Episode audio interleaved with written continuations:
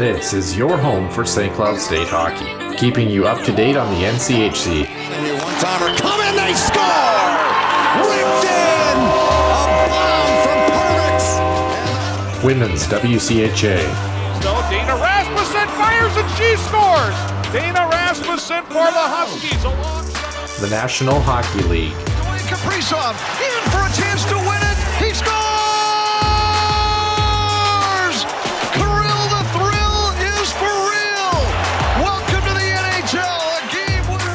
And everything from the state of hockey. St. Cloud Cathedral is now 42.6 seconds away from wrapping up the school's first ever title. Welcome to the Huskies Warming House Podcast Den.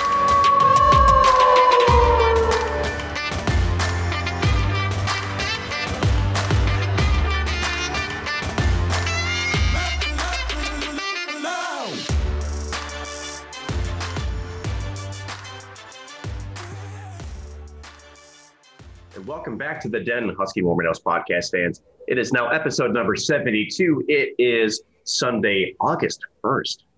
No, I can't believe it's already uh, of August. It really is crazy. Uh, lots of topics to discuss this week. Again, plenty of NHL free agency and trades that we'll have to cover from the Minnesota Wild all the way from the west to the east coast. And then uh, a couple of other interesting quirks that's happening around the National Hockey League. And then we'll touch a little bit of some Olympic news surrounding the NHL as well as USA Hockey. We'll discuss trivia as well as get into some more uh, in-depth breakdowns of the Minnesota Wild's recent signings, departures, and uh, what their current depth chart looks like heading into the 2021-22 season. And then in our extra ice session, we will discuss and break down some of the biggest winners and losers we feel as of right now here, August 1st, uh, that have come out of the NHL trade and free agency season. And with that, we will get right into it, starting with Center Ice View and news and notes in the Huskies Illustrated Weekly Round. Center Ice View News and Notes. Center Ice View provides you with the best coverage of St. Cloud State Huskies hockey from game notes, recaps, photos, and more. Go to centericeview.com.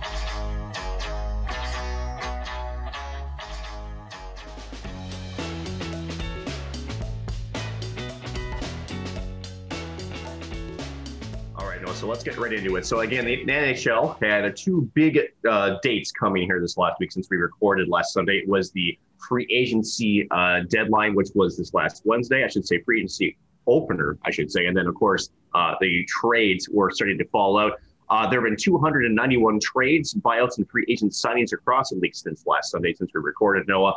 Uh, in Minnesota, a couple of departures were uh, noteworthy. Nick Bonino went to the San Jose Sharks. Ian Cole going to Carolina. Ryan Suter signing as a free agent with the Dallas Stars, or for those the former Minnesota North, yes, Norm Green still sucks. Uh, he will be there for the next four seasons. Uh, the Wild will need to fill a couple of different voids, which we have done so already. We'll get to that in our extra ice session. Uh, first, they did add 35-year-old forward and former Minnesota Golden Gopher Alex Goligoski to a one-year, $5 million contract. The deal does come with a full no-move clause. Uh, next two bottom six, uh, excuse me, bottom six forward Frederick Gaudreau, who was given a two-year deal. 30-year-old defenseman Dmitry Kulikov, who has been a little bit of a journeyman around the league, and then also Jon Merrill getting a one-year signing. And then in the minors, Iowa adding uh, Dominic Turgeon and Joe Hicketts, and also former St. Cloud State Husky uh, John Lazar, who's part of that 2018-2019 uh, just fantastic hockey team. Uh, that unfortunately had a, a, very early exit in the NCAA tournament, and then also some re-signing through Minnesota. Brandon Duhaime and Dakota Mermis both getting two-year extensions. Yeah, we'll circle back to the Minnesota Wild, uh, like you mentioned uh, later in the show here. But the NHL right now is investigating San Jose Sharks forward Evander Kane after his wife Anna posted three Instagram stories on Saturday uh, accusing Evander of throwing games to support his gambling addiction. Anna claimed that, quote, the NHL lets a compulsive gambling addict still play when he's obviously throwing games with bookies to win money, and asks how the NHL can, quote, let a player gamble on his own games. In response, the league is conducting a full investigation. Kane did file for bankruptcy in January, reportedly had $26.8 million of debt at that time of his filing, and held assets of only $10.2 million. And I did just see this morning that Evander uh, had released a response, uh, responding statement that said that he that isn't happening and it's not true and it's never happened and he doesn't know what she's talking about. So kind of an interesting little um, foray into the off ice antics of uh, Evander Kane. And you know, to, to, to jump on that too, that the rumors are that he is um, Evander Kane is over in Europe uh, for the summer, where his wife and is back in the San Jose area. And again, unconfirmed, but it sounds like um, uh, his wife Anna has uh, uh, is taking care of their very young daughter. Also, she's pregnant with uh, his son that's supposed to be coming due here shortly. So uh, it sounds like there's some possibly some relationship issues at play here. Um, and again, sounds like she maybe she knows something, Noah, but if there's some truth to this, it sounds like she is kind of fed up with uh, the husband, so to say. But again, you know, um, NHL is going to obviously do their due diligence and see if there's any uh, merit to this. And um, you know, maybe we will have to touch on this maybe in a different extra ice session because there could be some pretty interesting consequences if the NHL does even find some of this uh, to be true because we it's been well documented as you mentioned with it. He's got a, a gambling problem. He's had one for a while. Um, he's a, he's kind of come forward about it. Uh, but it's uh, according to his wife, it doesn't seem to have stopped, uh, and, and, possibly it, could be uh, the really wrong betting uh, if it's on your own hockey. So we'll have to keep following that story as it develops here. but let's circle back to more NHL news, right? how about this? Um, this year's Vezina Trophy winner was traded, and then he might not even play, right? So Marc-Andre Fleury uh, was traded by Vegas to Chicago uh, for Michael uh, Hakkarainen. Uh, this was just uh, this past Tuesday. Uh, it, it, sounds like the deal leaked out on social media before uh, the trade call to the National Hockey League central offices was actually complete. and so there was some backlash on Twitter, on Facebook about you know how this took, you know how this can happen, right? So a second source toward the Athletic's, Mark Lazerus at Fleury, does not want to go and play in Chicago uh, seeing the longtime puck stopper, uh, isn't interested in moving his family to an unfamiliar city. And it's not about uh, the Blackhawks organization by any means. Um, I know that Florida has made public note that uh, when he was uh, picked by Vegas in the expansion, he did want to finish his career there. Uh, it's still have yet to see whether or not he will do so. But uh, Fleury's big time agent, Allan Walsh, as we all know, uh, it can be quite vocal, especially on social media.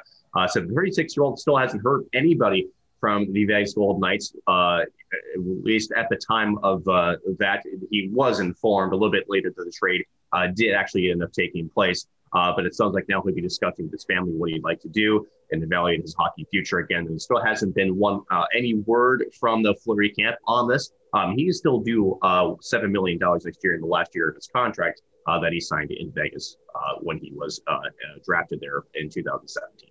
Yeah, it's kind of a it's just a really odd situation. I mean, there's no really I don't really know how else to put it. It's just really quirky, um, to, to put it lightly. There are a lot of weird things going on in the NHL, Nick. Um, and and well, just to cap on that too, we all knew uh, Vegas needed to create some cap space, right? And then Alex Martinez, when he signed a, a, a, pretty lucrative deal to stay there, you knew something had to give. I don't think Marc-Andre Fleury was on a lot of people's radars that was going to get moved by Vegas, and uh, you know, kind of kind of interesting that it uh, it leaked out before uh, he was officially told. Um, you know, obviously, sometimes in, in media that happens where you close sources and it, it you know kind of comes out uh, before things become official. So I do kind of feel for both sides of the situation, but uh, you know, I got to feel for Fleury. Uh, you know, definitely, I, I know that. Uh, he's one of those players that you know really became the love of the Vegas organization and, and that fan base, and you know, kind of have to wait and see what he what he decides to do. I'd love to see him play. I think he's a he's a fun goaltender to watch. He's quite the personality too. I think if there's one person that has a television career after their playing careers, Mark Marc-Andre Fleury. So uh, I, I, hope for the best for him, and I, I kind of hope that he suits up for whether Chicago or anybody else would love to see him play. Yeah, speaking of Vegas, we've got a final, we've got a, a, couple of final quick hits to get to around the National Hockey League and hockey world. Uh, Vegas forward Alex Tuch, he's going to miss six months after shoulder surgery, and Montreal forward Paul Byron is going to return after five months. He had hip surgery last week. Boston Bruins center David Krejci has finally left the organization after 14 seasons to play in the Czech Republic, while three-time Stanley Cup champion defenseman Niklas Hjalmarsson has retired after 14 seasons. Krejci in Boston tallied 730 points in 962 career games, all of those with, with the Bruins, while Hjalmarsson spent time in Chicago and Arizona, and he was known pretty much as that hard-nosed shot-blocking defender. I believe he had the second highest shot blocks per 60 minutes in the league still uh, at age 35. So kind of impressive there. Uh, lastly, Pittsburgh head coach Mike Sullivan was named as the 2022 U.S. Olympic men's hockey coach for this upcoming Olympics. And the Dallas Stars plan to retire Hall of Famer Sergei Zubov's number 56 this season on January 28th in a game against Washington with 549 points over 16 NHL seasons, 12 of those with Dallas as a defenseman, in addition to a Stanley Cup in 1999. He joins Neal Broten, Bill Goldsworthy, Mike Modano, Bill Masterton, and Jere Lehtinen as the sixth Dallas Star slash Minnesota North Star um, in those organizations to have their number retired.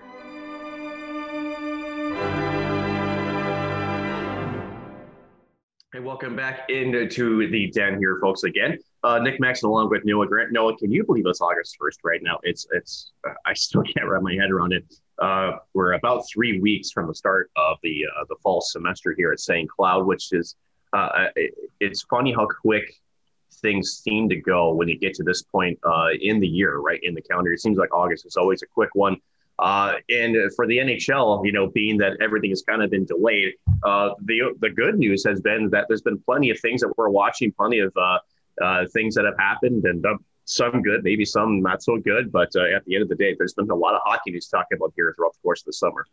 Yeah, it's been kind of a wild summer. I think both on and off the ice, if that makes sense, or in the league and out of the league. It's just been a very intriguing time to be covering the game of hockey. There's just a lot that's been going on in the past year and a half, I would say, that uh, I don't know that we'll ever see again. And it's kind of interesting to be a part of it. So it's been, uh, it's going to be a fun ride to the finish here. I, am still kind of wondering where Minnesota is sitting right now with their uh, uh signing talks, if you will, with Kevin Fiala and Kirill Kaprizov, kind of itching for those to maybe get closer to getting done on the table, but there's still some time left. But I mean, other than that, I mean, I I really liked Minnesota's moves. Uh, to be honest with you, um, in free agency, I know they weren't the big splashes that some people were hoping for. We're going to get into that in a little bit, but I don't know. I, I thought it was overall um, a pretty fun week in the NHL.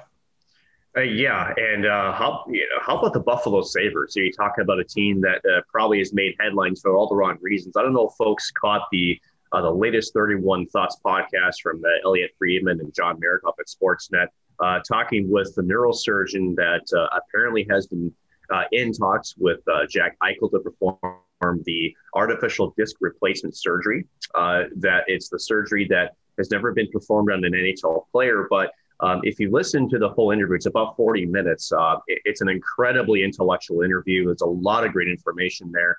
Um, and it sounds like, you know, this is not a new surgery. This is, uh, he's performed this procedure about a thousand times. He has performed it um, on hockey players, just no one that's currently in the NHL. And um, he describes the difference between what he would like to perform and I don't know if maybe the more common, which is the fusion, the spinal fusion surgery, and some of the benefits and the risk between both of them. And I will tell you what, uh, I, I just would suggest folks to listen to that because I think uh, you can form your own opinions. But uh, I, I left very, very uh, intrigued by it, and I actually kind of like the idea of, of Jack Eichel getting the surgery. My uh, just for my own opinion, but uh, you know, how, how, about you know what this? How about uh, the Sabres GM Kevin Adams issuing a statement that you know they're going to you know he's still a player in a contract, and then uh, very shortly thereafter the the agents uh, putting out quite this quite the response uh, uh, to the the GM's remarks. It, has been quite.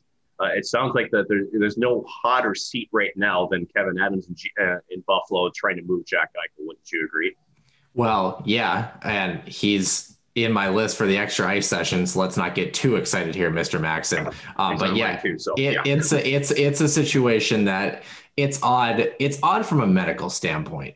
You know, like it's one thing to say why hasn't this player been moved or why X, Y, and Z related to business traction transactions in the NHL. You you don't mess around with people's health. If there's if there's you know empirical evidence to say this surgery has been successful in this type of population, this player fits the necessary qualifications. The alternative is not as helpful as what's being proposed here that's just science you know? And if you have a player that has an interest in their health and wants to be able to make a difference in their lives um, the fact that it's almost like it, in a sense nick it's almost like if you fell off a ladder and broke your back and your business was like no you can't get surgery. You can't you, you can't go and do that. And it, it's it's odd to me. I understand that um, in a weird way nhl teams uh, their players are not I don't want to say they're not people, but they're assets. At the end of the day, NHL players are an asset. They are something that sells tickets, puts points on the board, continues the growth of the economy that is the NHL. So it's odd to me that they wouldn't take health more into account when the evidence is there that says that hey this surgery has been performed it's it's new for an NHL player but in terms of surgeries it's not that new so it's just a very interesting situation I don't really know how to feel about it uh, well, and for and for those who have always wondered, you know, and this is affecting the trade market, and this might be affecting the Minnesota Wild, you know, signings and plans. Right there, there was a report that the Minnesota Wild did do a full medical evaluation on Jack Eichel. And if, if you listen to the podcast, uh, and for folks and and, and no, I, I would highly suggest you take a look at it. Um, you know, the big thing here is again, do the Sabres really have control? Yes, they do. So, under the amendment to the collective bargaining agreement, which was just last year, uh, the team does get the final say on the direction of uh, medical procedures uh, uh, for their assets, right? And as you mentioned, right, it is. It, sounds like from what this pod and this podcast does a really good job breaking down uh, some of those talking points that uh, the Buffalo campsite has has kind of stuck to. Um, he addresses all of that. So, and it sounds like uh, because it's newer and they're kind of sticking to that, whereas uh, the surgeon actually explains uh, actually a lot of benefits to this type of surgery in terms of recovery time, in terms of uh, the risk of having to resurgery. The one of the things that he talked about was, you know, when you're doing a fusion, so bones having to, you know, basically heal together, you can't move it. So there's other things that happen, and then for a hockey, which is a contact sport, you need to be able to move your neck. This you, this is a neck disc that we're talking about. Have you have you ever actually like seen someone like, for example, with like a lower back fusion and watch them walk? It's like it's almost painful to watch them walk, and I don't say that offensively. It's just when you see the way that the body has to be positioned when you fuse bones together. That's you don't go back from that. Eh, well, and on top of that too, right? The the lower back, the lumbar is, is a it's a load bearing. So you know this is a little bit different in terms of you know how it would operate. Um, but I will tell you this: um, at the end of it, um, what I I agree with you on this. I don't I I understand that there's a, a the the Sabres have to mitigate risk, right, to their asset, right, and whether it's the the asset that needs to be traded um, in this case, which she absolutely has to be traded. Um, again, I think a lot of teams have backed out, Minnesota included, because they're waiting to see what direction this is going to go. They want to know, and they want to see how this player performs. At this point, I would not be shocked if Jack Eichel um, is still a Buffalo Sabre when we get to training camp. Um, uh, it, it's just that kind of way this has been trending. Um, and, uh, you know, I understand Kevin in his position too, where you know you got to get the most value for that type of asset. So uh, so to me, I would think if I'm in his shoes, there would be an incentive to really do a deep dive into this surgery, which has again, it's not new; it's been around for a while. Um, it's just not kind of getting into the, the sports thing. Um, the surgeon did it; he's performed it on uh, MMA fighters. He's performed it on National Football League players, on rugby players, players who use their neck quite often. Um, and uh, yeah, I just it's going to be a, an interesting story to watch because I really do think uh, that it is affecting the wild signings like Kaprizov and Fiala because I do think Fiala is a is a dangle uh, for Jack Eichel. I really do think that. Yeah. So we'll, we'll have to wait and see. Uh, before we get into a little bit more of the Minnesota Wild's off season, though, I think we have to touch on Blue Line uh, fan trivia uh, here for for this last week because it was kind of an interesting battle. There was a, a pretty close couple of folks who were were trying to get in the right away, weren't there? Yeah, um, I also wanted to add on the Buffalo Sabre situation. I thought even if Jack Eichel was healthy, I thought their asking price was too high. So put that one in perspective. But nonetheless, our trivia question, as you mentioned, uh, we are in in the smack dab in the middle of season two of trivia. I believe this was week 13 or week 14. I think it's week 13. So uh, the question did read: Alex Goligoski joined the Minnesota Wild on a one-year deal as a steady 30-point defenseman. His NHL success is noted, but what playoff record in the AHL? Does he still hold since 2007? He has two awards for the same season, the same the same feat. So uh, name one of those. Nick, did you get a chance to check out um, which award that he has in the AHL? Do you have any idea? no, that's all right. I, I, I was kind of going back and I was like, Alex Goligoski was in the AHL for a time. And then I was like, oh yeah, that was a long time ago. Very long um, time ago. Yeah. yeah. So Tanner Heath was our winner. He climbs to the top of the leaderboard. Uh, Alex Goligoski tied most points by a rookie in the AHL playoffs and holds the record for most points in a playoff by a defenseman with 28 in oh. 2007 08. Uh, only Jamie Benn and Michael Mersch at 26 and 22 points have scored more than 20 points in a single rookie playoff. Uh, plus Mike Sillinger in 1992, he had 28 as well. So that's where that record is tied. But he he's the outright record holder for most points by a defenseman in a AHL playoff uh, stint. So congratulations to Alex on that award. And congratulations that he turned his AHL career into a really good uh, NHL career, Nick. Uh, and I hear that he's playing for a team kind of close to home.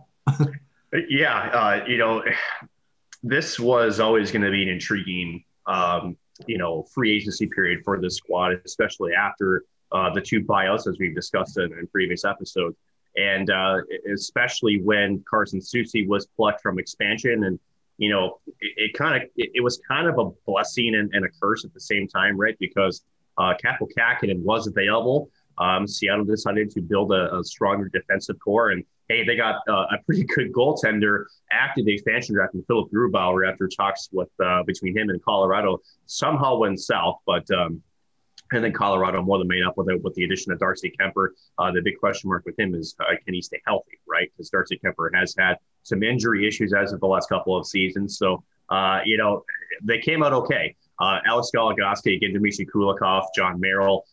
you know those are some good quality depth defensemen.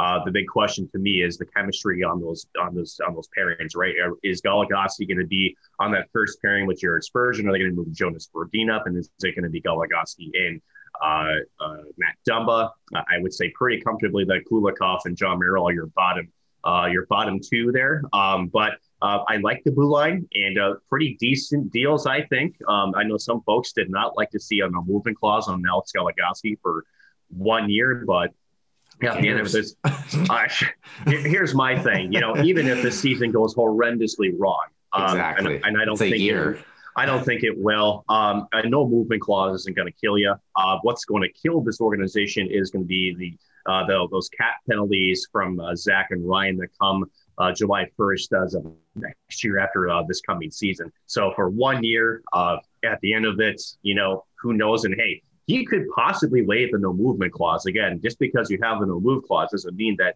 you know some you can ask him to waive it, and he might. So it doesn't mean that it's completely stuck in the ground, right? Um, and, and for uh, for Alex Goligoski, I think he's a he's a great veteran defender uh, that they bring into the lineup, and uh, uh I like I like the mix. I, I really do. Mm-hmm. Uh, so it, it's going to be uh, kind of just have to wait and see how this team plays on the ice. Honestly, at this point. Uh, but no, I want to get your thoughts on the signings, especially. Uh, we'll start with the back end, and then we'll kind of work way towards the forward group. Sure. Yeah. I got to be honest with you, Nick. I know it wasn't the big splash that everyone was hoping for in the Minnesota they didn't Wild. Have space to do it. Hey, I also wonder every year what the what the big splash really is supposed to be. Um, but then we've seen besides New Jersey, who I thought got away like bandits in the Dougie Hamilton situation, and um, Tampa Bay with their Brayden Point re-signing, a lot of big splashes turn into big duds or big problems uh, during free agency. To be honest with you, if your worst contract that came out of free agency is Dmitry Kulikov at two point two five million dollars, and it's not even that bad. You know, if he plays anywhere close to the way he can play, that's saying something about the moves that you've made. Um, starting on the back end, why don't we start? I mean, you look at the depth chart. I think Alex Goligoski is going to slot right in with Jared Spurgeon there. I think Jonas Brodin and Matt Dumba is a good little second pairing there. I got to be honest with you, Nick, and I'm not saying this just because we have a podcast, you know, on this. I love this signing. I mean, like, I really love the signing of Alex Goligoski. Is it an overpay because they're banking on him being there for the considerable future should he play well in like Minnesota and have success? Yes. But when you look at Alex Goligoski's consistency, he's been close to or over a 30 point point producer for the last six full NHL seasons, had 22 points last year and you just look at what he brings to the game a smart, smooth, puck moving defenseman. I, I don't know how you don't like this signing, to be honest with you. The only way I could see you not liking the signing is if we needed an extra million or two to make some sort of big trade or something like that for somebody that makes sense in, in that position. But to be honest with you, for a guy who's 35, his point production, his consistency, the way he for lack of a better term, treats his body and takes care of his body in that he kind of reminds me of like a bigger, stockier Jared Spurgeon, where he, even though he's a bigger guy, He's not a guy that has a lot of wear and tear and a lot of miles on the body. The way that he plays, he's a smart, smart defenseman. I really like this signing. I mean, he's a Minnesota boy. I know, I know that everyone gets in a tizzy about that, but I mean, this is such a low risk opportunity for a defenseman that can be a stopgap for the Ryan Suter situation. If you know, right. he's, he's not going to be Ryan Suter. We all know that. But if Ryan Suter puts up 50 points in a season and Alex Goligoski puts up 37, how do you complain about that? Really, how do you complain about that at one year? If it doesn't work out, it's one year.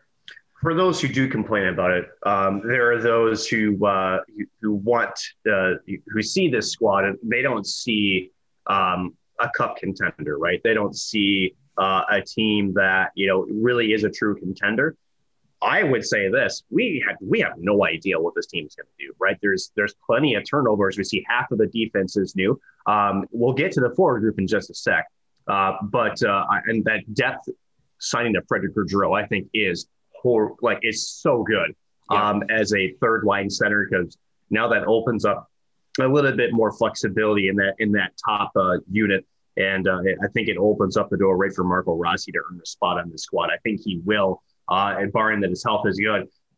But for those who are wondering, on the current roster that we have right now, right, for those who want to say you need to draft and develop players, no, I want to ask you this: out of the current Minnesota Wild roster that is signed and NHL bound for this next season, how many of those names did the Minnesota Wild draft and are on the Minnesota roster? Oh, did you actually do, did you actually do some numbers here? I look did. At, look I, at you. I know. Look at you. I also want to point out, by the way, um, I did read. Uh, I, I, can't remember what website it is, but um, there's a bunch of uh, there's a bunch of websites actually. Most of them have Minnesota's pipeline in the top three or four uh, in the National Hockey League. So I do want to put, point that out too. By the way, speaking of pipelines, um, I got to see. We got one, two, three, uh, three, three in the forward group. I think plus Matt Boldy and Marco Rossi makes 5 mm-hmm. Um, are we going? Are we going like Iowa too, or is that no, are we stopping there? So, five, five in the forward group, I think.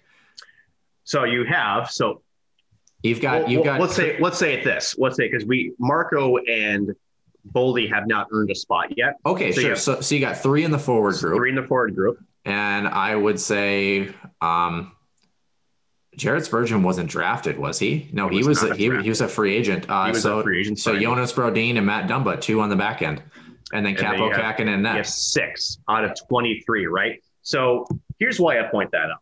There are folks who think that you need to have this pipeline of folks coming in or whatnot. Um, it doesn't happen this way in the NHL. Yep. It just doesn't. Um, for those who, and and granted, those pipeline um, rankings, I'll be honest with you, they're they're bullshit. Let's be honest, they're bullshit. um, and here's why I say that: they look at paper, right? You can always look at a, at a, a player's skill, uh, what they maybe project to. Keyword maybe, right? A there's a reason why Jack Eichel is worth at least a couple of first round picks and probably a player that's going to be your first rounder, right? And probably even more, right? It's because why is that, right? People, for those who really want to go on this draft and develop crazy mindset, right? Jack Eichel was a proven NHL player. Your, your, draft pipeline is 100% unproven. And so it's it's one of those deals where you're paying knowing what you're getting. Whereas I, I hate to say it, but even sometimes first round picks, aka um, Dimitri, or not Dimitri, what the heck? I'm thinking of uh, uh, 2017. No, no, no, 2015.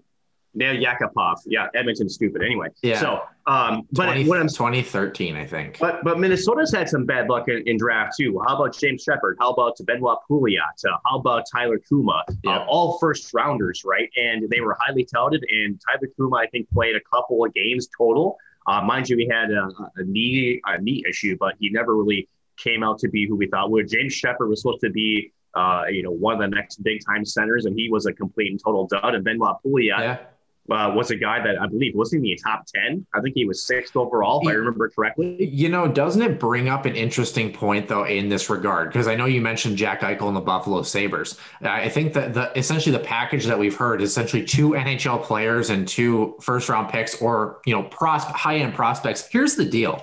If let's say you have, let's say you have Marco Rossi, Matt Boldy, um, Joel Eriksson Ek and two first rounders going to the Buffalo Sabres. Besides Joel Eriksson Ek being a known commodity, commodity, Marco Rossi, Matt Boldy, and those two first rounders could not play more than 50 games in the NHL. Like that is totally, totally possible because drafting and pipelines are such a crapshoot in that regard. And I think you're right.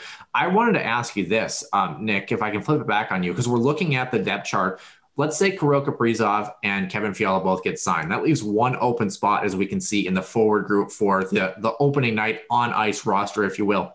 Everyone's saying Marco Rossi's the guy. How about Matt Boldy?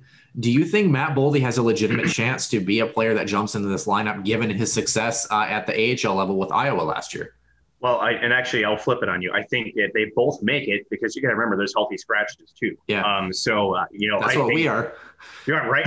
so uh, you know that puts some pressure. Guys like maybe Nico Sturm puts pressure on maybe Victor Rask. Again, I thought Rask. Again, we talked about it. I think he played very, very well in a position where he was with some great guys. Now you can have that argument. I think it's true that is he to the level of where he should be on that top line? No, it, it was more uh, of a what do you call it? It was more of an indictment of the center depth of the squad. Uh, but I, there's some uh, there's some players there that could see, uh, you know, I, you could say the press box more often than not. So I, I, I think those two could, and they do have a legitimate chance of making it. Um, you can't uh, rule out Brandon Duhaime without uh, really really good.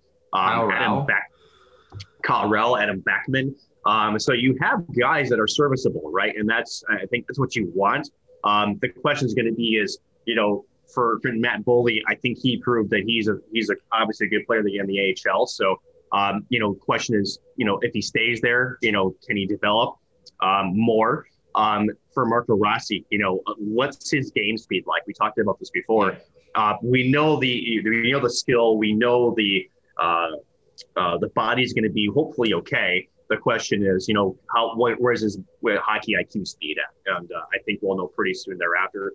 Um, I yeah. think honestly for for developing young players too, right? Um, you want to give them minutes. They these if you bring these guys up, they've got to play. Uh, you can't have them sit in the press box. They don't learn anything. And there's one thing that kind of drove a lot of wild fans nuts, myself included, is in, in certain areas such as Doug Risebrough, maybe a little bit Chuck Fletcher was you'd have some decent players in your in your system, but they wouldn't be able to play because they put them uh, up in the rafters and say, "Hey, watch." That does you don't learn anything that way. So, for me, you're bringing both up. Obviously, as Bill Guerin said, he wants them to earn their spot to think they will.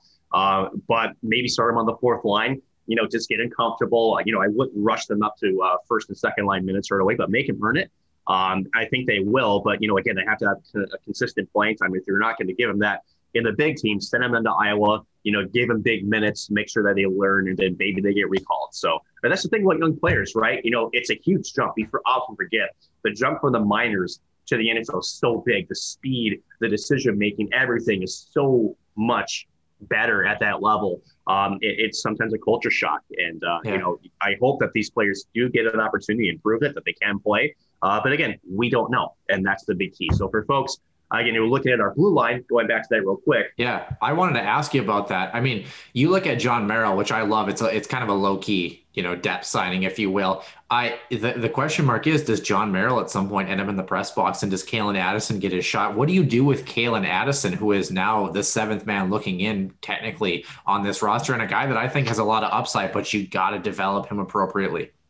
I think that's going to be something you evaluate in training camp, right? And that's, you know, I, I would think that Jon Merrill, even maybe Dmitry Kulikov, you know, they know their roles coming in. They know they're going to be, you know, those bottom two. And, you know, I would think that there's a conversation that, you know, say, hey, you know, you're going to play some minutes for me. Um, we have a young guy that, you know, we also need to get maybe some playing time as well and develop.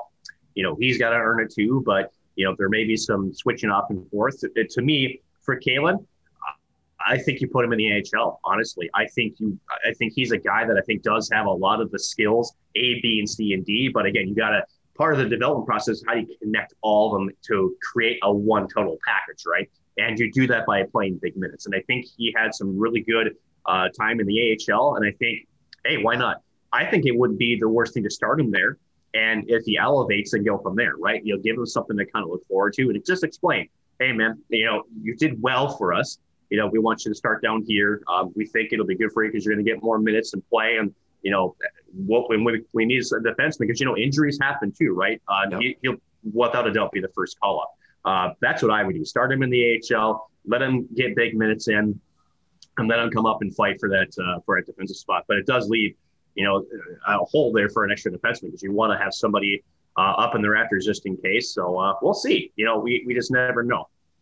Yeah, it'll, it'll be interesting. We got about five minutes left before our extra ice session here. Uh, Nick, can we talk about Frederick Gaudreau? I mean, you yes. look at you look at his underlying numbers. Uh, for those who don't don't know, Frederick Gaudreau really started and kind of got his claim to fame in the Nashville Predator system during that 2017 Cup run, scoring three goals in that Cup final as a rookie, essentially, um, and, and, making some big plays there. And then ended up getting shipped uh, out to Pittsburgh and had some pretty good uh, underlying numbers. I know that the points don't exactly pop off the score sheet, but I mean, at two years, $1.2 million average annual value. What are the Minnesota Wild getting in Freddie Gaudreau? And I think you and I both agree that we're pretty happy about this one.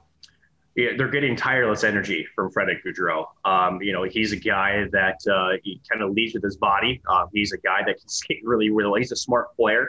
Uh, certainly not the most offensively gifted player, uh, but he's the energy guy. He's a guy that also he's a center you know, it's, it's, players that we don't have yet. Oh, so, oh, is that important? a little bit. So, are you know, so yeah, and I think you know, I haven't looked at his face-off numbers. I'd be curious to see what that would be. Uh, but again, you know, he's a good on the forecheck. He's good at puck possession. Uh, he gets in front of the net and he and he plants there too. So he's a guy that's going to cause some hell in front of the opposing crease. Not afraid to get in that blue paint uh, and look for rebounds, look for loose pucks. Um, he's, he's like he's just a motor guy, and uh, you know, he's often guys he's like you said, he's only getting paid 1.2 million dollars uh, to be this role, but he's a very important role for this team, as we know. Watching the the Stanley Cup playoffs, oftentimes it's that bottom six that puts you over the hump uh, to get you later into the rounds. And there's no question the Minnesota Wild's top six, as long as the and Kaprizov are both signed, they, I think they look pretty good. Uh, but that bottom six, you know, we had uh, what was it, the Greenway, Foligno, and uh, was it uh, who am I missing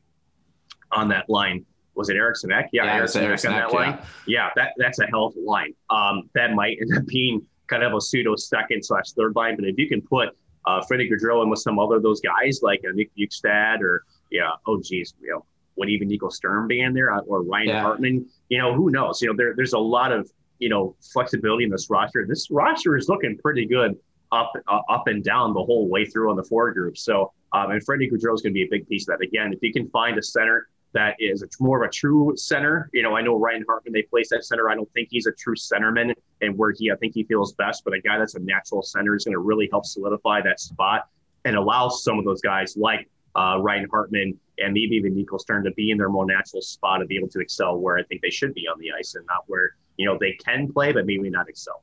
Yeah, I wanted to uh, point out here uh, when you look at Freddie Gaudreau, uh, 162 faceoffs, 87 wins, 53.7% uh, for him last That's year. Fantastic. So yeah, and 48% the year before, and 49.6 the year before that. So I mean, you, you look at a player that uh, when you're when you're a bottom six guy, okay, you are not expected to be a contributor. Maybe a little more if you're a third line guy, but you're not expected to be you know, a goal scorer guy that's going to pop 20 points. If you can add that, if you can add that depth, that's important.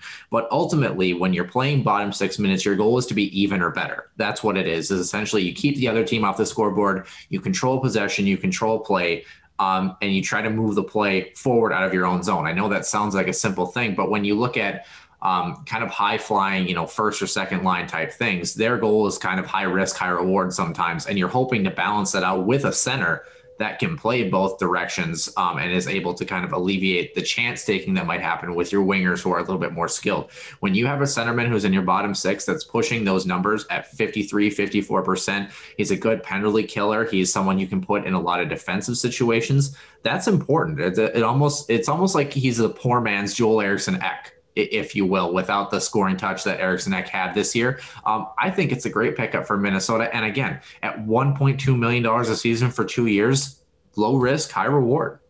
Yeah, absolutely. And, you know, we talk about, you know, the reason why I bring up the faceoff number is, you know, again, let's go back to St. Cloud, Will Hammer uh, being the mm-hmm. fourth line guy. But you, we saw him in very, very important faceoff situations because, again, uh, if he, you know, he would always contest for a puck. He may not always want to clean, but sometimes too, as a centerman, right, when you're taking a draw, sometimes if you just can try to tie up the man and tie up the puck and allow your wingers to come in and scoop in and maybe you know get possession too. That's big. And and is not a again. He's a he's a guy that's got grit to him. He's a guy that's you know he's not you know shy away from the physical side of the game. And you know again, 53 percent the faceoff dot. You know you always, especially in your bottom six, you want to be at 50 percent or higher. 53 uh, last season, that's a solid number. And you, there's no question that Bill Guerin was looking at that number, going, man, because um, if there's one area that our centermen were not very good last year for the Wild was in the faceoff dot. Yeah, no it's, it's it, pretty so. much Nick Bonino. Um, we're at 40 minutes, Nick, but I do have one final question for you, um, and I want want to see if you can explain this for the folks out there. Um, the Brennan the Brennan Menell situation. Uh, you know, yep. him wanting a one way deal, not getting that deal. He's played five career NHL games, um, and he essentially gets shipped for a conditional seventh round pick that becomes a seventh rounder only if Brennan Menell plays 30 games for the Toronto Maple Leafs. Um, what were your thoughts on that situation? Because I know Minnesota would have loved to have him. He's a great player. I uh, had a really good AHL campaign, really good KHL campaign. Obviously, hasn't played more than a cup of coffee in the NHL. Um, a lot of fans are disgruntled by this one. What's your take? Uh, a couple of things. Um, first of all, the trade is a culmination of things that were trending that way, right? Uh, when you go to the KHL and you refuse to sign as an RFA, that already tells you there was something to me that there was some sour relationship uh, between the two, right? Now, whether that was simply due to the fact that it was a one-way relationship uh, or a one-way contract, I, I, I have a hard time thinking that's the only thing that's out there. Uh, but listen, uh, you when a player who has only played five NHL games and has never been consistent is demanding a one-way deal, you get rid of them. I hate to say it. Um, and the funny thing is, if you look at the conditional pick, it's saying, hey, he we didn't want to give a one way contract, but if you do and he plays 30 games, okay, we'll take a seven. So they're basically saying, oh, here, here's this guy. Oh, by the way, you know, if you actually gave him what we didn't want to give him because what the heck, too high a risk, uh, then here you go. Mind you, when you're on a one way deal, especially with the service that he has, um, he's going to need waivers, right, to send him down to the minors if you know if he doesn't perform well, which means he'll be picked up for basically next to nothing. Well, sorry, nothing. Um, so it just seemed like that there was a fit issue with Minnesota to me. Um, and can, yeah, can, I, can, you also explain to people um, who gets one-way deals usually? Why are what what i mean what is the difference between a one-way deal and a two-way deal? I know you and i know this but um, what is the difference for people out there? And um, who do you give one-way deals to versus two-way deals? Uh, one-way deals uh, as a guy that's an nhl player and that's it. That is it. Two-way players are are two-way deals i should say are for players that are in their development who you want to be able to have team control over to be able to send them up and down to the minors uh, if you need to recall him if you feel like uh, at the end of the day that you know they're good enough to be that call up and may, maybe stick around um, and can maybe can earn a spot. So entry level deals a lot of times are waivers exempt. Um, so, but for two way deals, that's that's the the highway you create, right? It's the ability to have flexibility in your roster, uh, but you're not giving a guy like Joel Eriksson a, a two way deal because he's never going to go down to the minors, right? So uh, at the end of it, that's a very surface level explanation of that. And again, you have to earn your one way deal, right? And again, I, going back to Brennan Menell, just a quick thought with him. If the organization didn't feel like he was part of their plans, and obviously not, you know, they had three, de- you know, depth signings. Um, obviously, they feel like for a kid who uh, was in the minors and went over to the KHL, which is a much different league with a much different emphasis on defense. Excuse me, pretty much no defense in that league um, it, it is an adjustment, right? So yep. yeah, he may be this dynamic scorer in the KHL, but again, NHL coaches here in this league, they want to see a guy that, yeah, if you can keep those offensive numbers, great, but you also got to be able to take care of your back end, and that's kind of been the big question mark with Brennan Menell is, you know, does he have that skill set? Um, he's going to have to prove that with Toronto if he wants to earn a spot, um, and that's why in Minnesota, you know, if he was going to put the flag in the stand, uh, Minnesota said, you know what, that's not how we're going to do this. Well, will maybe shift you to a team that might um, for a low risk acquisition. Um, and that's what it was. So uh, again, it's it sucks for both sides. Um, but to me, again, I think that this issue really started more than a year ago, and this is more the culmination of that. Yeah, the other piece too is, uh, I mean, not to not to take anything away from Brennan, but uh, I mean, I think Calen Addison at this point might be the more complete NHL ready player just because of how much he's played. I know the KHL is a good translation, but you mentioned defensively. I thought Calen Addison, especially as he moved into the playoffs, got better and better defensively for someone who's supposed to be essentially a power play quarterback, if you will, um, in the near future. So, um, Nick, I got nothing else to add. Uh, you got anything else? Uh, no, let's uh, get into the extra ice. yeah, might as well. We're going to be talking about uh, some winners and losers uh, during free agency and trades in the offseason for the NHL. Let's uh, welcome into the extra ice here again uh, here on this Sunday uh, morning here, August 4th. Again, Noah, uh, Noah Grant, I'm Nick Maxim. Uh, we're going to talk about uh, each of our two teams that we thought were the biggest winners since the free agency and the trade kind of opened up, and the two biggest losers. so, Noah, I want to start with you. let's start with the losers because, first of all, I'm one. So I'd like to hear, you know, uh, what uh, you know what other teams might be on my level. But no, I'm totally kidding. Uh, you know, there there was some there were some head scratchers out there. Um, there's no question about it. I'm kind of curious to see who you thought between free agency and for some of the trades that happened, which two teams you felt like uh, maybe didn't necessarily improve their position, but maybe put themselves in a worse position. Yeah, well, the number one one on my list that I'm gonna I'm gonna move past them and add an extra one.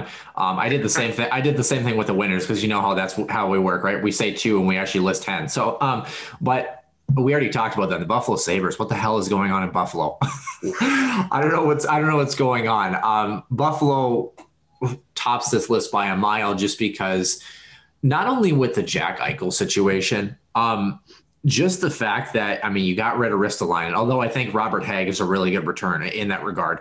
Um, Sam Reinhart, that's a tough loss. I know you get a good goaltending prospect, but Sam Reinhart, um, you know, what a great pickup by Florida. They might be in the other half of this list. Um, but you know, I just don't know what's going on in Buffalo. I mean, I know what's going on in Buffalo. It's a rebuild that's not very good at rebuilding, but it's just painful. it's painful. You know, it, like I thought, I thought the Ottawa Senators were going to be the new team a couple years ago that were going to fall into this despair. And the Ottawa Senators are looking miles better than They're Buffalo. looking really good. That's how um, you do a rebuild, slowly but surely. Right. That's how you do one. Uh, and you know, and so just to add on that, Buffalo was one of my uh, teams that I thought were on the bottom end, you know, of, of the of the list. And only more so because uh, also they lose Linus Ullmark too. They lose, you know, their starting goaltender. Um, yeah. You know, and so uh, at the end of it, it's a necessary clean out. And to me, it's they're a loser for a different way. Um, they're a loser because they created an environment that nobody wanted to be in. And that to me, you know, the players that were traded out, because Sam Ryan, it's a good player. Uh, he's a player that was on Minnesota's radar. Um, again, Linus Ullmark, uh, you know, hard to really judge him just yet. I think he's got the skill set um, and the talent. I think, again, just whatever is in the water in Buffalo, um, it has to be done. And honestly, to me, this process should have started for Buffalo two years ago. Honestly, um, there have been some very, very poor upper management decisions with coaching regards to uh, general managers. I mean, oh goodness gracious. Um, but I, but I want to touch on Ottawa just briefly because uh, Ottawa drives me nuts as a Minnesota Wild fan, and here's why. People look at Ottawa and the job that they're doing. And they also look at what Tampa Bay did uh, starting five, six years ago. I would even argue seven, eight years ago. And people look at this completely explode model and say, hey, that's what we got to do because look at them now. Uh, no. The answer is no. How do I know that? I've talked to the goddamn owner of the Minnesota Wild, Craig Leipold. It's been widely reported for those who keep on hanging on to their sticks that blow this mother you know, team up, it ain't going to happen. This owner in this hockey market is not going to accept the deep rebuild that you want. So get yeah. over it. It's just not in the cards. And, it, and it's all and it's also hard. You have to have young guys that are willing to prop up in the pipeline and have some stability, which they don't grow on trees. They don't just show up. No, and again, we talked about you know in the uh, in the normal part of the show, there's it's still a crapshoot, right? And you know when you draft, you know you have to hit on almost every single draft pick, especially in the first two rounds of the, each draft, right? And at the end of it, we just talked about too. Of the Minnesota Wild's 23 man roster, only six were players that they drafted and are now developed and now signed on the NHL roster. It is completely a different story in today's NHL versus before. Um, so, yeah, uh, Buffalo to me, they've they've they've delayed this process for too long, and to me, it's more of an I hate to say the phrase, but it's more of an ethnic cleansing, right? As Kevyn Adams almost put it. Whereas you're almost giving these players away because they've already made it very clear they do not want to be with the organization. It has nothing to do with them playing hockey, which is sad, right? You know, you're supposed to bring in guys that you know uh, can you know can put the best team out there to give you the best chance to go out and win a cup. And, you know, I, I hate to say it, but he's got quite a big roster to him over at stake. So we have Buffalo. Uh, I want to get your second take uh, on the loser side of this. Uh, what other team, and uh, because I want to keep this a little bit shorter, went over for the normal session. Um, the, the the second team you felt like was the biggest loser here, coming so far out of the trade and free agency uh, periods. Yeah, Carolina what's going on in Carolina there? That's you mine too. Yeah, Jesus. you had that. Sorry. Yeah, what what is going on there? I mean, the Freddie Andersen, oh. the Freddie Andersen signing is okay, but the Freddie Andersen sh- signing should have never happened.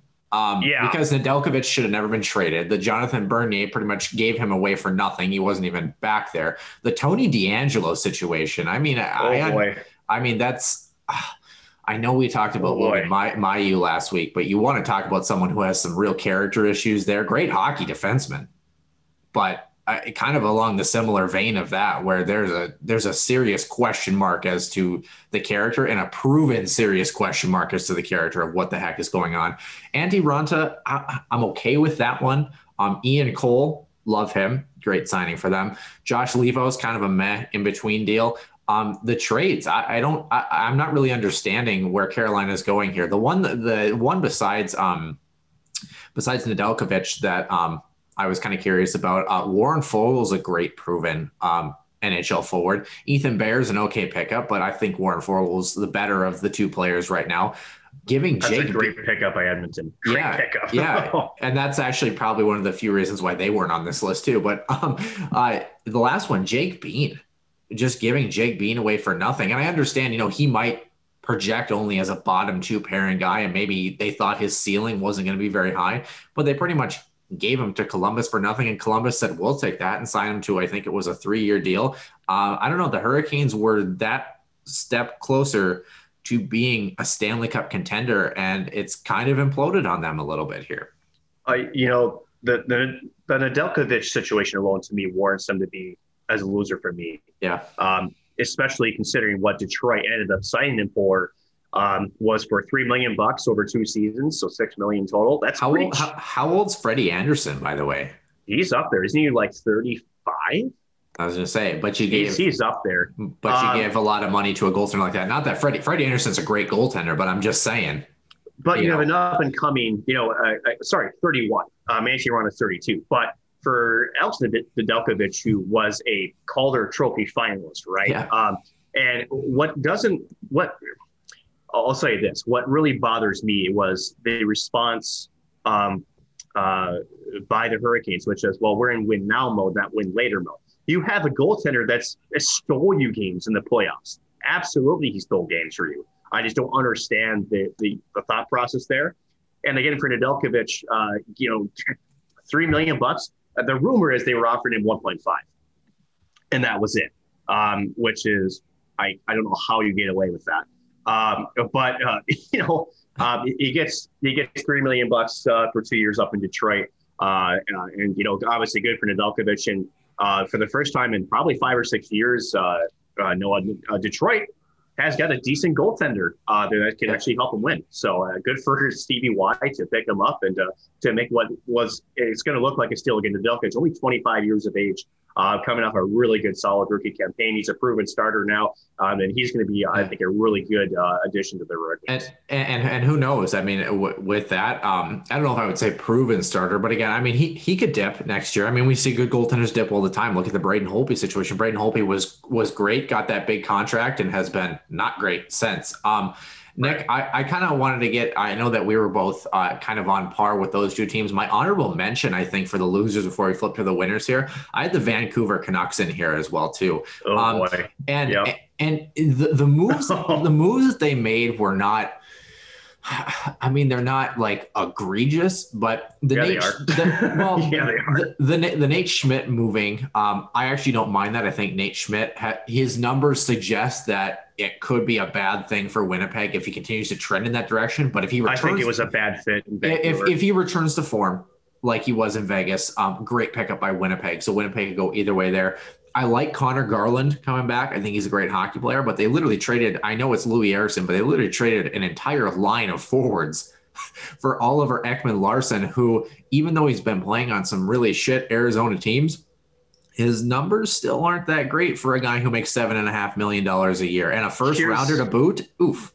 Here, well, here's the bigger, the bigger tire for Canucks fans, right? We'll keep, I'll keep this short. Um, the three contracts was it Roussel, uh, Loui Eriksson, and I forget who else went down there. Jay Beagle. Uh, Jay Beagle, thank you. Yeah. All of those players had expiring contracts after this next season, right? So, and a lot of money was going to come off the books next season for Vancouver. So, uh, I think what I was feeling with Van, like Vancouver fan base, which was, uh, yeah, this is this is one more year is going to be, uh, but all this, you know, after next year, because mind you, they still got to sign Elias Pettersson. They still have to sign uh, uh, uh, Quinn Hughes, and they're going to get paid. Yeah. Um, and so you're looking to go, oh, we can afford these two players. Now with the cap hit um, for Oliver, Oliver Ekman Larsson, which I believe is over eight million a season, if I if I recall. Let's take a look. Um, yeah, that is uh, that's going to you know, uh, stifle them a little bit coming, uh, you know, down the pipeline for the next several years. So uh, you, you trade one year of cap hit to six or seven more years of cap hit. So uh, you've got you've got Oliver Ekman Larsson at eight point two five million through yep, tw- through the through the spring of twenty twenty seven. Yikes! Oh man, that's that. I can't believe he did that. Anyway, so we'll keep that as our honorable mention. We have no idea what uh, with Jim Benning. Sometimes you just want to hide GMs in their basement and be like, "Don't touch your phone." Um, but hashtag Ken Holland. Anyway, yeah, uh, right. um, but how about the two teams, Noah, that you picked that you thought um, have looked pretty good, or maybe improved the most since the uh, the free agency opening, as well as the trade uh, uh market opening? Well, in Huskies Warming House podcast tradition, I have three. Um, so two. Okay, well, well, top two. Give me your top two. Okay. Um, we're doing great on time. Don't worry. We're only at 55 minutes. Anyway, um, unless we're at like 57. I can't do math. I have a timer and I'm doing my best. But uh, anyway, Detroit. I thought Detroit great pickup for them. The Nedeljkovic situation. How about this one too? Uh, I like the, I like the pickup with Nick Leddy for Richard Panik. Uh, that's not a bad little pickup, pickup, too. Mm. Um, good little moves but in free agency. Picking up Pius Suter, I think, is a great, great, great potential pickup there. Um, I'm trying to think of who else they, they picked up. They had one other guy that I had on my list um, that was a free agent signing. Um, if I can pull it up here, but I but I think Detroit is finally that group that they're not Ottawa Senators level status where they've got that pipeline to kind of go with it right now. But Stevie Yzerman's doing Stevie Yzerman things. Um, I'm going to see if I can figure out the, the other player that um, that I was thinking of um, in free agency that they picked up that I thought was a um, a good little pickup there. So uh, you did you have Detroit on your list as well? I did have Detroit, and then since I'm here, my second best team, the Los Angeles Kings. Man, yeah. I, I thought they've looked really, really good um, first of all, getting uh, Phillip Danault um, as a center, 20 year old center in his prime. Um, you're getting a very low risk too with the Nashville Predators. Uh, uh, Viktor Arvidsson, uh, really good pickup for them. Um, re-signing Andreas Athanasiou. Then in the back end, getting Olli Maatta and Alex Edler. Uh, yeah, some journeymen there uh, with the two and uh, maybe some some bottom six type. But I think LA looks really really good right now, and that's not even mentioning too that you know, you got guys that are in the pipeline, such as Alex Turcotte and Arthur Kaliyev, uh, Quinton Byfield, too, that might make pushes for the team this year. That Los Angeles could be quite the team this year. Um, I think that the some of these free agent signings and trades, I thought uh, Rob Blake has done an excellent job this offseason. I think the, the Kings look pretty well stacked heading into this next season.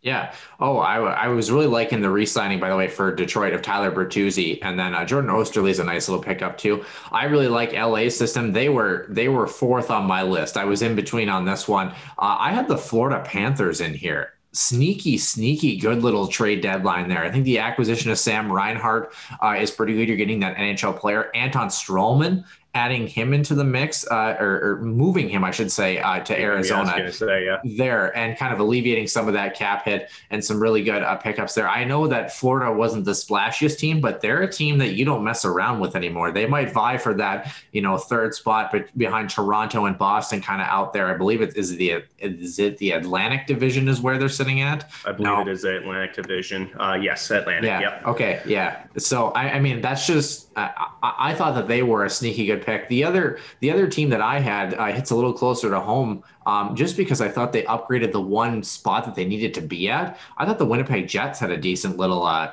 decent little um, uh, free agency period. If Nate Schmidt pans out, that Brendan Dillon pickup I thought was all right, um, and they really filled out a couple of defensemen and a single pairing there that was really kind of lacking for a group that they're bringing Paul Stastny back. Their forward group is all right. They're starting to kind of be on the up and up. Um, Winnipeg's a team that is kind of in that in between too. They kind of remind me of Carolina as well, where it's like one bad move or one really great move can really change the complexion of whether they get over the hump. I think they've got a great goaltender in Connor Hellebuyck. The Canes had a great goaltender, gave him away, um, and that was their decision that kind of you know has pushed them to a different different place there. But um, Winnipeg is a piece that. Um, I think we're going to see a pretty good battle between them and Minnesota for years to come. I would I would agree, and uh, you know I also honorable mention for me since you had one. How about Seattle? Uh, oh yeah, too. I had them on my list too. I how about yeah. Seattle? Uh, just some of the the the posts. So first of all, you you know you uh, you acquire uh, Vitek Vanecek from Washington, and then after Philip Grub, you trade him right back to Matt. Giggle you, that. You know, and and and, and, and people had said that. I don't know if you read. There was an article in the Score that said it highlights Seattle's mismanagement that Vanecek went back to Washington. No, Vitek Vanecek was was the bailout option if they couldn't get a goaltender like Grubauer. So right, exactly, and you know I think Gru uh, was uh, Vanecek uh, and of course uh, Chris Driedger. Uh, that was that's a solid one-two punch, but obviously Philipp Grubauer backstopping mm-hmm. the Colorado Avalanche, he's proven that he's a a pretty solid goaltender himself. He's only 29 years old, so he's in the prime of his career. Uh, pretty good cap hit too, 5.9 million for the next seven seasons, if I recall. So uh, pretty decent goaltending signing there too. So we have. I want to say it was five. I could be wrong though. No, it's five point nine. I have it right up. Um, so Chris uh, Chris Driedger uh, again uh, three and a half million. Uh, so at the end of it, uh, you know, a good pickup. So it was a six year deal. Excuse me, five point nine total uh, total cap yeah. total value of the contract thirty five point four million. So um, at the end of it, I think a couple of those tweaks again. Um, again, Jaden Schwartz, Alexander Wennberg, some some good top six talent there. Um, and I don't think Seattle's done, but uh, uh, again, they're not looking terrible, especially in the Pacific Division yeah. that might be a little bit weaker this year. Um, so they might be okay. They might be okay. I don't think they're as solid as maybe Vegas was uh, heading into the season. But again, you, you know, this team this team hasn't even taken the ice yet. So uh, well, we'll see. You know, I, I, I, first of all love the jerseys. Absolutely yeah. love the Seattle jerseys, and it, it's I, I would love to see um, that Seattle and Vancouver rivalry, see how that sparks. I think that's going to be one hell of a rivalry across the, the bay there, uh, up in the Pacific Northwest. October, I think that's going to be great. October 23rd, that's their opener against the Vancouver Canucks. Um, I had one final question for you about free agency, Nick. Um, yeah. Speaking of Grubauer as well, um, does Colorado um, get better or worse with uh, the signing of Darcy Kuemper in that now? Uh, it's about the same to me. The, the big question is, is his health, right? Um, I think Darcy Kuemper is a great goaltender. Um, he's proved that in Arizona, but the one thing he also proved is he's been injury prone. So the one thing that, you know, really is the question mark is if he's healthy, he's, he's a great goaltender. I think he's on par with Philipp Grubauer. I really do think he is. Um, but at the end of the day, you know, they only got him to a one year, three and a half million dollar contract for that reason.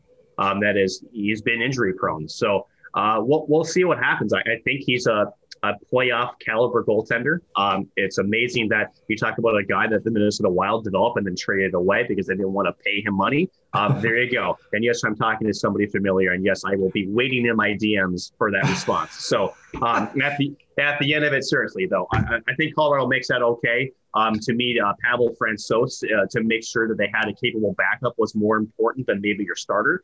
Um, because uh, again, for for Grubauer, uh, one of the things that uh, I thought he did really, really well was uh, he stole some games. Darcy Kuemper really stole games, but I also felt like sometimes you need to give your goaltender a break, especially down the stretch. Um, and the, you know they traded for Devan Dubnyk in Colorado. And they never used him like once. I think they used him as like the last regular season game, but that was all they used him for.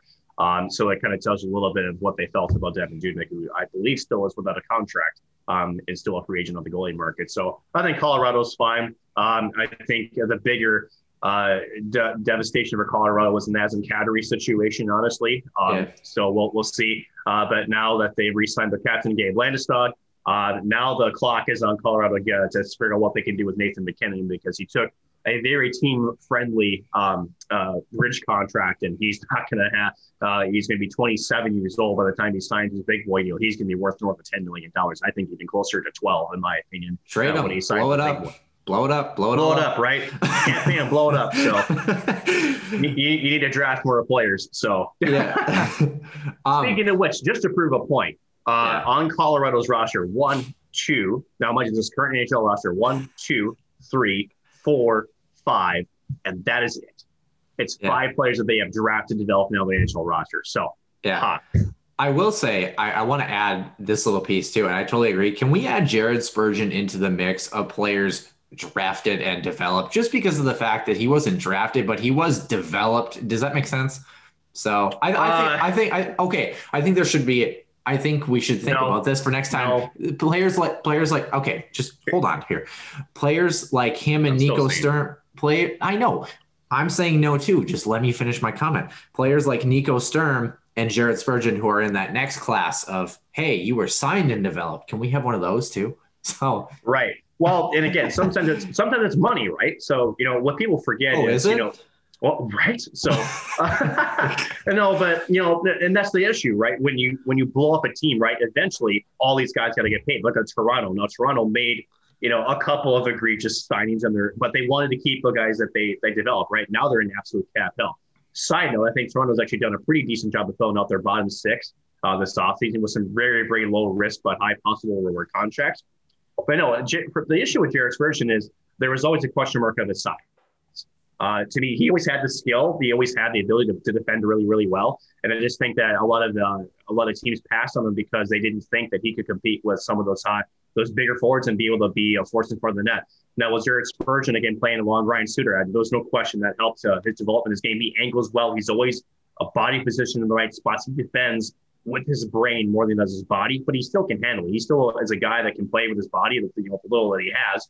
Uh, but you know, he's a smart defenseman, and to me, he's if not one of the most, if not the most underrated defenseman in the entire NHL, just because of how he plays, honestly. So uh, I don't think it's a development model with him. Honestly, I think he always had it. I just think that he needed to give uh, someone to vote of confidence to him that says, "Hey, no, you've got the tools. Well, worry. We're not going to worry about your size being a factor go out and show me it. Minnesota Wild took a chance on it. And mind you, Minnesota's had a, a kind of a track record. I remember Casey Wellman out of UMass Amherst. Yeah. Uh, not not the biggest kid. Had dude, that kid could skate.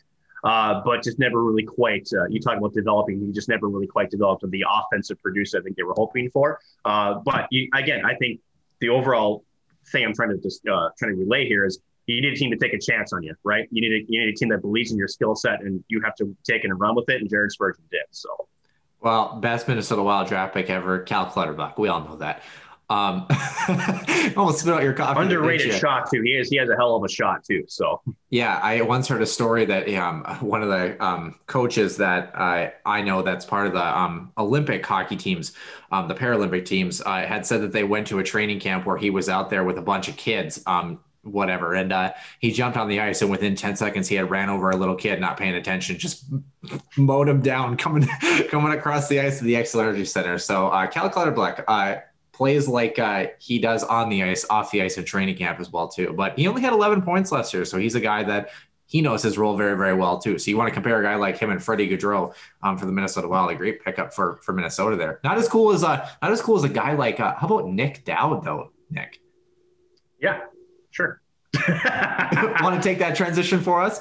Yeah, yeah. So it's, it's yeah, folks. Yeah. So Nic Dowd, uh, former St. Cloud Husky and Stanley Cup winner in 2018 with the Washington Capitals, uh, should be joining us sometime next week on our next Healthy Scratch interview for episode number 73. Yeah. So stay tuned for that. We're still trying to tentatively i haven't texted the guy yet so yeah so well i was getting there thank you but you're yeah, welcome hey we're one for one now fair enough so I hate you still. So, but we know, but, we know, we know, I know. But uh, you know, uh, yeah. But we're trying to get uh, Nick out on the show, uh, trying to get a little bit more alumni flavor as we head into the last part of summer and also gear up towards uh, what's supposed to be a very exciting Husky season here coming up here um, yeah. in October. So uh, a lot of things still uh, have to kind of be done. So you still got to text the guy. You text. I swear you text everybody else more than you text me. That's fine. I don't care. I so, texted. I texted you three times in the last two days, and you didn't text me back once. So that's on you, buddy. That's so. anyway, yes, so that will do it for episode number 72 here for the Huskies Warming House podcast. I'm Nick Max alongside Noah Grant. We'll see you next week here back in the day.